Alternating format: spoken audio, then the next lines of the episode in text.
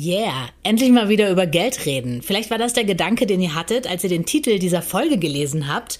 Oder aber, ach nö, Finanzthema, damit kenne ich mich gar nicht aus.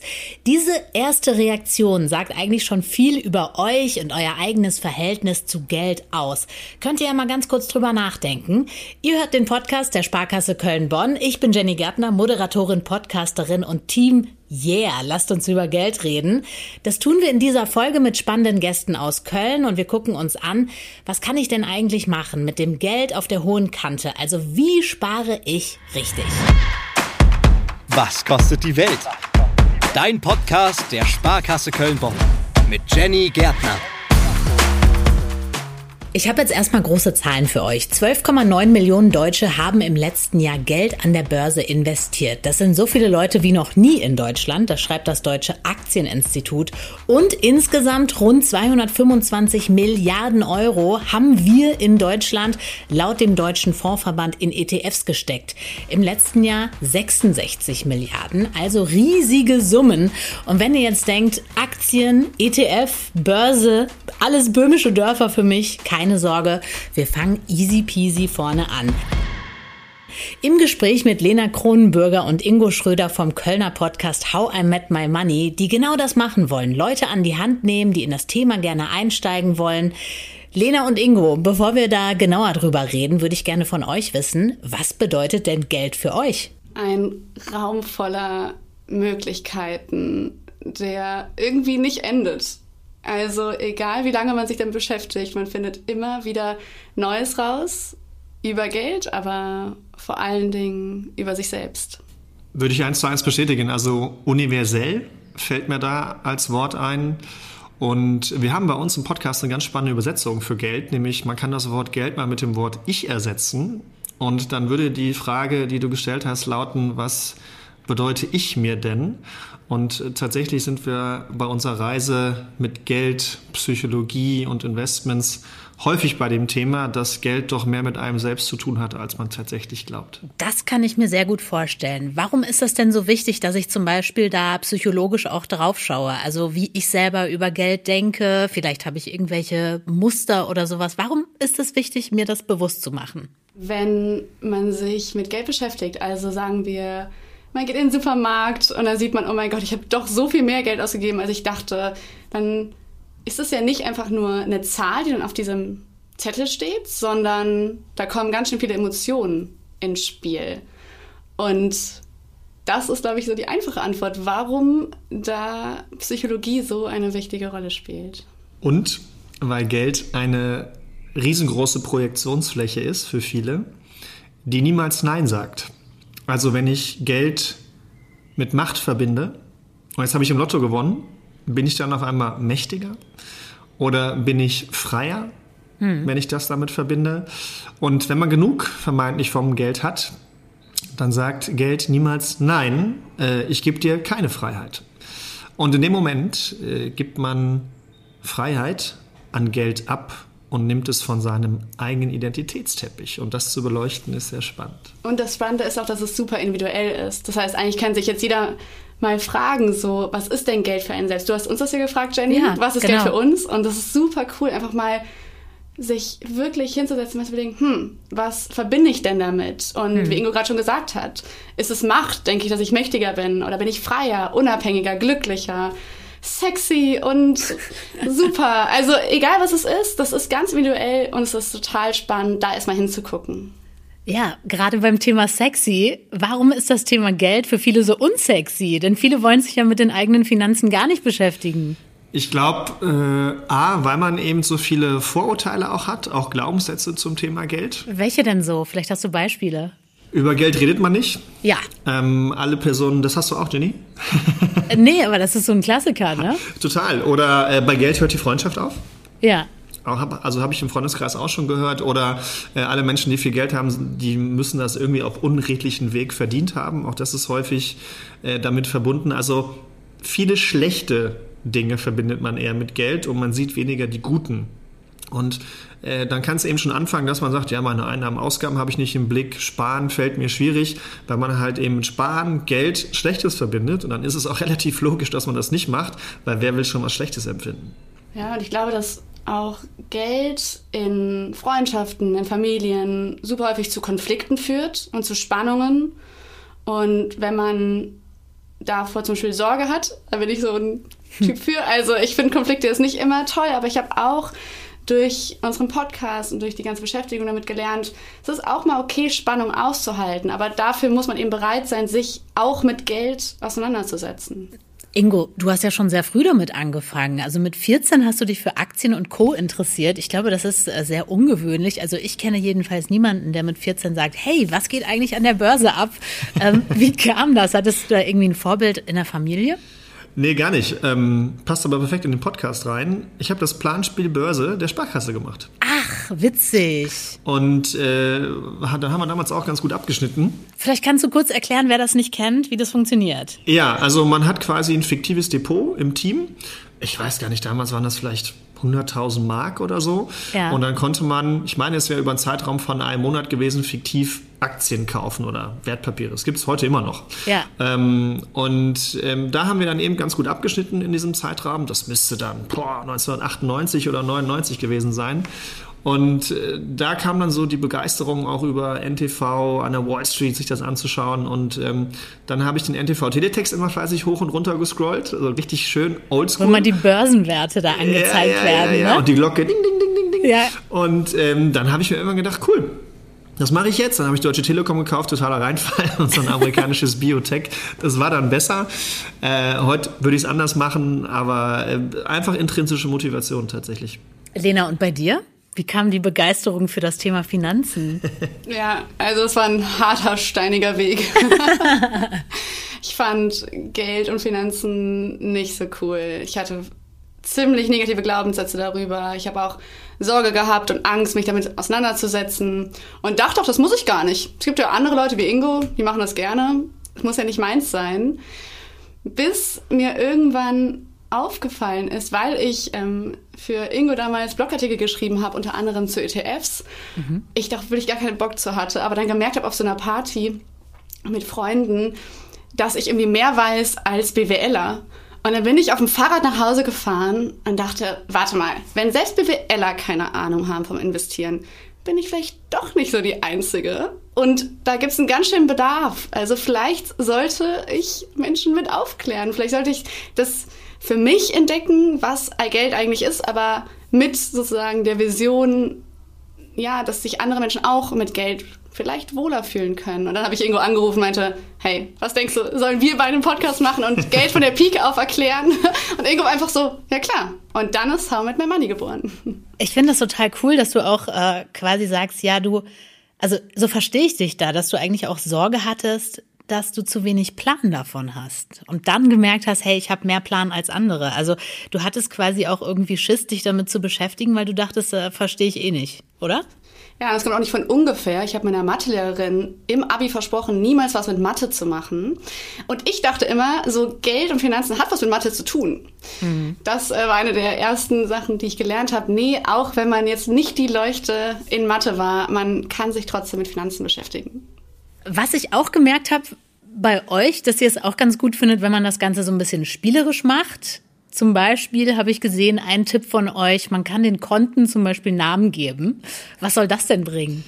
Dass man sich im Endeffekt mehr damit identifizieren kann dass man den Konten Ziel, also für das Ziel zum Beispiel Namen gibt. Also wenn ich zum Beispiel sage, das ist mein, mein Autokonto, das ist mein äh, Spaßkonto, dann hat das tatsächlich einen psychologischen Effekt, wenn ich dieses Konto mit etwas verbinde, was einen inneren Wert zum Beispiel für mich hat oder eine bestimmte Zielsetzung, dann bin ich eher bereit dazu, rein psychologisch gesehen, dafür zu sparen ähm, oder auch zu investieren, als wenn ich einfach so einen großen Haufen habe, wo mir die Übersicht fehlt. Und daher ähm, ist dann äh, der, die Namensgebung entstanden. Ich weiß gar nicht mehr, haben wir irgendwelche speziellen Namen vergeben, Lena? Oder? Ich glaube, Jenny muss es sagen, das ist irgendwie Folge 5 gefühlt. Wir sind jetzt schon bei 140. Also bei Instagram stand auf jeden Fall Bibi und Tina und ich habe mich gefragt, ob wirklich einer von euch sein Konto Bibi und Tina genannt das hat. Das wäre wenn dann Lena. und was ist das für ein Geld, was da rumliegt auf diesem Konto? Auf jeden Fall spaßig, oder? Ich glaube schon. Ich glaube, es war von einer Hörerin, ehrlich gesagt. Die, die Idee, dann haben uns damals Hörer und Hörerinnen ihre Namen für ihre Konten dann geschickt, nachdem wir sie angeregt haben. Was auf jeden Fall wichtig ist, ist, das Geld nicht einfach so rumliegen zu lassen. Gerade auch hohe Inflation. Das Geld verliert einfach sonst immer mehr an Wert. Wie spare ich denn richtig? Was sind da eure Tipps? Also man kann ganz einfach einen Finanzplan befolgen. Äh, zuallererst sollte man mal seine monatlichen Ausgaben auf dem Girokonto haben. Dann sollte man Notgroschen haben, drei bis sechs Netto-Monatsgehälter, zum Beispiel auf dem Tagesgeldkonto. Dann ganz wichtig, kurzfristige Liquidität. Das vergessen die meisten und in vielen Finanzinfluencern, Bloggern, wie auch immer, kommt das nicht zur Sprache. Also wenn man zum Beispiel Geld für die eigene Immobilie zurücklegen will, weil man sagt, in vier, fünf Jahren will ich mir die kaufen, dann ist das an sich kein Geld, was man investieren sollte, weil es darf eigentlich keinen Schwankungen unterliegen. Also sollte man das auch noch sich überlegen, was steht so innerhalb der nächsten ungefähr 48 Monate an. Und das packe ich auch auf ein Tagesgeld oder auf ein Festgeld. Und alles darüber hinaus, das könnte man zum Beispiel in eine Mischung von ETFs anlegen, Aktien-ETFs, MSCI World, Emerging Markets oder und oder Anleihen-ETFs mit kurzer Laufzeit. Was würdet ihr jetzt machen, wenn ihr unerwartet 50 Euro bekommt? Ich weiß nicht, die Oma schiebt irgendwie was rüber oder so. Was macht ihr damit? Also, ich würde Lena zum Eisessen einladen. Wir sind große Eisfans. Meine Katzen heißen auch Ben und Jerry, genau deswegen. ähm, und äh, Schoko, Vanille. Und du, Lena, was nimmst du für Sorten? Mm, ja, Schoko nehme ich auch und Himbeere. da können wir viel Eis von essen bei drei Sorten, aber das kriegen wir schon rum. Also im Tag sind die 50 Euro bestimmt alle. Ja, ich kriege auch immer noch von meinen Großeltern Just for Fun Geld überwiesen. Das geht so in die 50-Euro-Marke und das macht richtig Spaß, wirklich mal zu sagen, das ist auch Geld, das ich jetzt auf den Kopf hauen darf. Oh, wie cool. Ich liebe das. Ja, ich liebe es auch sehr. Also liebe Grüße an Opa Schmusebär und die Oma in Köln. Lena Kronenbürger und Ingo Schröder vom Podcast How I Met My Money.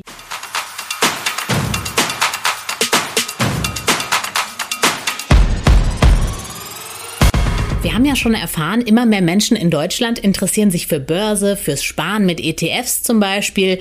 Und vielleicht wollt ihr ja auch regelmäßig Geld sparen und fragt euch, wie mache ich das denn jetzt eigentlich am besten? Es gibt ja so viele Möglichkeiten. Genau deshalb wollen wir Licht ins Dunkle bringen mit Konstantin Illich. Er ist Product Owner für das Thema Sparen und Anlegen bei der Sparkasse Köln-Bonn. Kons, fangen wir mal vorne an. Was genau ist ein ETF? Also du kannst es dir so vorstellen, ETFs sind nur eine bestimmte Art eines Fonds und ein Fonds besteht aus verschiedenen Aktien. Nehmen wir einfach mal deutsche Aktien, die werden gebündelt in einem Index, also dem DAX, wenn man den schon mal gehört hat. Und der ETF kauft einfach einen Teil des DAXes. Mhm. Da ist dann kein Management dabei, also es macht sich niemand Gedanken, kaufe ich jetzt die eine oder die andere Aktie im DAX, sondern der ETF, der bildet einfach stumpf ab. Ist so eine Kopie im Prinzip. Im Prinzip ist es eine Kopie, genau. Ja. Also ich kann dann als Kundin oder Kunde ein Stück eines des DAXes kaufen mhm. und damit ein Stück von allen Unternehmen, die da drin sind. Wenn ich das jetzt machen möchte, wie fange ich damit am besten an? Also was brauche ich? Ein Depot wäre, glaube ich, nicht schlecht, oder? Genau, du brauchst im Prinzip ein Konto, wo, wo, Geld drauf ist, ja, äh, ja, und ein Depot, wo dann nachher diese Wertpapiere gelagert werden, also diese ETFs. Die brauchen halt einen Ort, wo sie auch bewahrt werden können. Dafür braucht man das Depot. Mhm. Und dann bist du eigentlich schon startklar. Sehr gut. Also ist nicht so schwer, oder? Nein, das nicht. Mittlerweile ist das auch viel einfacher geworden, dass man das halt auch digital abschließen kann. Also bei uns, alle Kundinnen und Kunden, die schon ein Konto haben, können innerhalb weniger Minuten auch ein Depot bekommen. Mhm. Und dann kann man eigentlich schon direkt loslegen.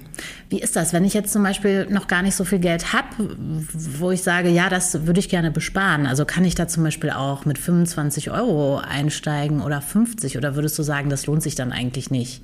Das lohnt sich auf jeden Fall und das ist beides möglich. Also mhm. sowohl ab 50 als auch ab 25 Euro kann man schon loslegen. Man kann im Prinzip alles Mögliche besparen. Also früher war das so, dass man im Zweifel auch bei einer Vermögensverwaltung zum Beispiel sehr viel Geld haben musste, mhm. ähm, um halt auch den Genuss zu bekommen, dass jemand sich komplett um das Geld kümmert. Und mittlerweile durch Unterstützung der Digitalisierung gibt es halt Lösungen, dass ich mit kleinem Geld, also auch mit 25 Euro schon, äh, das komplette Paket für mich nutzen kann. Das heißt, ich könnte quasi einen ETF-Sparplan mit 25 Euro besparen, aber ich könnte auch in so eine Vermögens, wie hieß es? Vermögensverwaltung, so nennt sich das. Also ähm, du kannst in ETF sparen, äh, du kannst in eine Vermögensverwaltung sparen. Mhm. Es gibt aber noch viel mehr Möglichkeiten eigentlich. Du kannst, weil wir merken das zum Beispiel bei jungen Menschen, die finden weder eine Vermögensverwaltung so richtig gut noch ein ETF. Klingt auch ein bisschen staubig, das Wort, ne? Es geht, ja. Ähm, Und die äh, würden halt gerne in einzelne Unternehmen sparen. Ja, die mhm. kennen das aus äh, ihrer Welt, die nutzen die bestimmten Produkte von den Unternehmen und das geht mittlerweile auch. Also mit einer geringen Rate kann ich dann anfangen, schon in ein bestimmtes Unternehmen zu sparen. Also ich finde Unternehmen XYZ gut. Ich gucke, ob das Unternehmen der, an der Börse ist und bespare dann quasi einzelne Aktien oder was? Wie meinst du? Genau, diese Möglichkeit gibt's. Aus Banksicht muss ich natürlich sagen, ob das sinnvoll ist, ist eine andere Sache, ja. Ja, weil wir natürlich äh, das Bestreben haben, äh, dass unsere Kunden besonders breit aufgestellt sind, also weil mhm. solche Themen schwanken. Ja, es kann nach oben gehen, es kann nach unten gehen. Ja. ja. und keiner hat die Glaskugel. Und wenn ich natürlich mich auf ein Unternehmen konzentriere, habe ich ein großes Risiko. Und deswegen sollte man, wenn man es vernünftig macht, das auf jeden Fall breit streuen. Das sollte man auch auf gar keinen Fall, ohne sich irgendwie ordentlich informiert zu haben, einfach so machen. Ne? Dass man einfach sagt, hier, ich kaufe mir jetzt Aktien, weil das äh, hat ja dann schon eine gewisse Fallhöhe, also im Zweifel. Das ist aber bei den ETFs ein bisschen anders, oder? Die ETFs sind äh, vom Grunde her breiter gestreut. Also es gibt ja auch ETFs, die weltweit aufgeteilt sind. Da habe ich dann sozusagen nicht nur jetzt als Beispiel in Deutschland 40 Unternehmen des DAX drin, mhm. sondern habe ich 1600 Unternehmen drin, wenn wir halt einen weltweiten ETF nehmen. Das heißt, ich wette im Prinzip auf die gesamte Weltwirtschaft. Steigt die oder fällt die im Endeffekt? Ähm, und ob da ein Unternehmen gut ist oder schlecht ist, fällt dann nicht mehr so ins Gewicht, als wenn ich jetzt nur ein einziges Unternehmen raussuche und das bespare. Also deutlich weniger Risiko. Ja. Es gibt ja sehr, sehr viele ETFs, also auch viele, die so in bestimmte Richtungen gehen. Keine Ahnung, nachhaltige ETFs oder ETFs, die sich so auf bestimmte Länder fokussieren. Wie mache ich das, dass ich da rausfinde, welche ETFs für mich die richtigen sind? Also es sind ja so viele. Das stimmt, also das Angebot generell ist super groß. Ähm, und da den richtigen für mich zu finden, ähm, ist per se eigentlich nicht schwer, weil es gibt viele Unterstützungsmöglichkeiten. Also mhm. auch bei uns auf unserer Homepage ähm, gibt es einen ETF-Finder. Ähm, da kann ich dann bestimmte Kriterien angeben und dann bekomme ich dann nachher eine bestimmte Auswahl an ETFs angezeigt. Und das macht dann die Auswahl schon deutlich geringer und dann kann ich einfach den auswählen, der mir da am besten passt. Mm, auf was für Kategorien oder was für Aspekte soll ich denn da achten, wenn ich das da auswähle? Grundsätzlich ähm, ist es wichtig, wenn man sich ETFs anschaut, also dass die auch ein bestimmtes Volumen haben. Nicht zu klein. Nicht zu klein. Ähm, natürlich sollte man auf die Kosten schauen. Mhm. ist natürlich ein Thema. Und man sollte natürlich auch auf die Wertentwicklung schauen. Also die wird ja immer historisch ausgewiesen und ich kann in der Regel dann auch immer sehen, wie hat sich denn der ETF oder der Fonds halt in der Vergangenheit geschlagen. Ja. Und man geht immer davon aus, wenn er in der Vergangenheit ganz gut war, dann läuft es auch in der Zukunft weiter. Und ja. natürlich auch je länger mein Horizont ist, den ich habe, also wie viel Zeit ich habe, um das Geld arbeiten zu lassen, ja, desto größer ist die Chance natürlich auch, dass ich positiv dabei rauskomme. Das heißt, es ist auch gut, wenn ich das mache, dass ich dann nicht irgendwie nach zwei Jahren die Kohle wieder da rausnehme aus diesem Sparplan, sondern das schon ein bisschen länger mache. Ne? Also der Vorteil ist generell, man kommt ja bei ETFs und auch bei Fonds jederzeit an das Geld dran. Also wenn ja. ich es unbedingt brauche, Stimmt. dann kann ich jederzeit ähm, an das Geld dran. Ähm, aber man sagt generell bei der Wertpapieranlage, also ich sollte schon einen Zeithorizont von drei Jahren aufwärts haben, weil mhm Nehmen wir das Beispiel letztes Jahr, also hätte ich quasi vor einem Jahr oder vor anderthalb Jahren angefangen zu sparen und letztes Jahr ist sozusagen der Markt stark runtergegangen. Ja. Das muss ich halt auch aushalten. Ja, also jetzt aktuell sehen wir seit Anfang des Jahres, es geht wieder rauf. Ja, wir sind teilweise auf den Ständen wieder, wie wir es halt davor hatten. Ähm, und damit muss ich halt rechnen. Also wenn ich einen kurzfristigen Horizont habe, dann kann es sein, dass ich halt einen Verlust erleide. Aber je länger der Anlagehorizont ist, wie es so schön heißt, desto sicherer ist im Endeffekt dann auch äh, mit einem positiven Gefühl da rauszugehen. Ja, ich glaube, genau diese Schwankungen äh, haben ja auch viele im Hinterkopf. Also gerade auch, wenn man zum Beispiel mit seinen Eltern oder so darüber redet, mit Leuten, die vielleicht schon vor 20 Jahren irgendwie diesen Börsencrash mitbekommen haben, äh, was ja auch viele irgendwie getroffen hat, die, die sind so total skeptisch und haben so eine Riesenangst und denken so, oh Gott, alles, was mit Börse und Aktien zu tun hat. Da sind wir Deutschen ja auch so ein bisschen... Ähm, skeptischer, oder? Und ich würde sagen vorbelastet. Vorbelastet. Also die Deutschen an sich äh, haben nicht die größte Aktienkultur. Das zeigen halt die ganzen Studien. Mhm. Ähm, man erlebt das so, dass die Deutschen dann anfangen, sage ich mal, wenn es in der Bildzeitung steht, sich dem Thema zu widmen und dann ist eigentlich schon wieder äh, zu spät. Also das hat man gesehen bei der Internetblase, das hat man gesehen in der Finanzkrise und dann haben sich die Leute immer ein bisschen eine blutige Nase geholt beim Thema Wertpapiere und dadurch ist das Thema dann auch negativ vorbelastet. Aber das Thema ETF ist ja jetzt eigentlich auch überall. Kann das damit jetzt quasi dann auch passieren? Also jein. Natürlich sind ETFs wie jedes andere Wertpapier auch, äh, unterliegen die Wertschwankungen. Auch, äh, wie gesagt, wenn wir gerade letztes Jahr sehen, hat auch so ein sehr breit gestreuter ETF, der weltweit anlegt, ähm, hat entsprechend gelitten. Ja. Den Markt abgebildet. Weil ja. er halt den Markt abbildet. Richtig, ja. ja. Ähm, und von daher muss man schon damit rechnen, äh, wie gesagt, dass es sowohl in die eine als auch in die andere Richtung gehen kann. Aber wenn ich regelmäßig spare, kann ich mir das ja auch zunutze machen. Ja? Also wenn ich immer einen festen Betrag anlege, wenn es dann günstiger ist, ja, mhm. kaufe ich im Endeffekt mehr ein, wenn es teurer ist, weniger. Und so habe ich eigentlich langfristig gesehen einen niedrigeren Einstiegskurs. Also, das ist clever. Und das macht es auch einfacher, das auszuhalten, dass man nach oben, nach unten geht, wenn ich halt jeden Monat meinen Sparplan laufen lasse. Das ist gut, dass man, ja, stimmt, da kann man eigentlich auch noch drauf achten. Hm, welche Fehler würdest du sagen, gilt es generell zu vermeiden beim Thema Sparen, egal ob wir jetzt äh, in, in Fonds oder in was auch immer investieren? Also den ersten Fehler, den man vermeiden sollte, ist schon mal gar nicht der erste damit anzufangen. das stimmt. Also ähm, das heißt schon wichtig, sich mit dem Thema auseinanderzusetzen, auch wenn es durchaus unangenehm ist. Der richtige ja. Zeitpunkt dafür ist immer jetzt im Endeffekt, sage ich so schön. Mhm. Und äh, dann geht es natürlich auch darum, sich erstmal einen Überblick zu verschaffen. Ja. ja. Ähm, weil wie gesagt, du hast es eben schon genannt, der Markt ist vielfältig, es gibt so viel an Angeboten, man hört so viel auch. Ich meine, ETF ist jetzt eins der Punkte, was auch stark in den Medien präsent ist. Aber mhm. ich habe es auch eben schon gesagt, es gibt ganz viele andere Möglichkeiten, wo es auch natürlich davon abhängig ist, was möchte ich? Ja, wie gesagt, ähm, und da geht es darum, das entsprechend herauszufinden, im Zweifel dann auch mit jemandem gemeinsam mal draufzuschauen, der halt wie bei uns in der Sparkasse Ahnung von dem Thema hat und da dann halt gemeinsam die richtige Lösung zu finden, dass er nachher auch ruhig schlafen kann.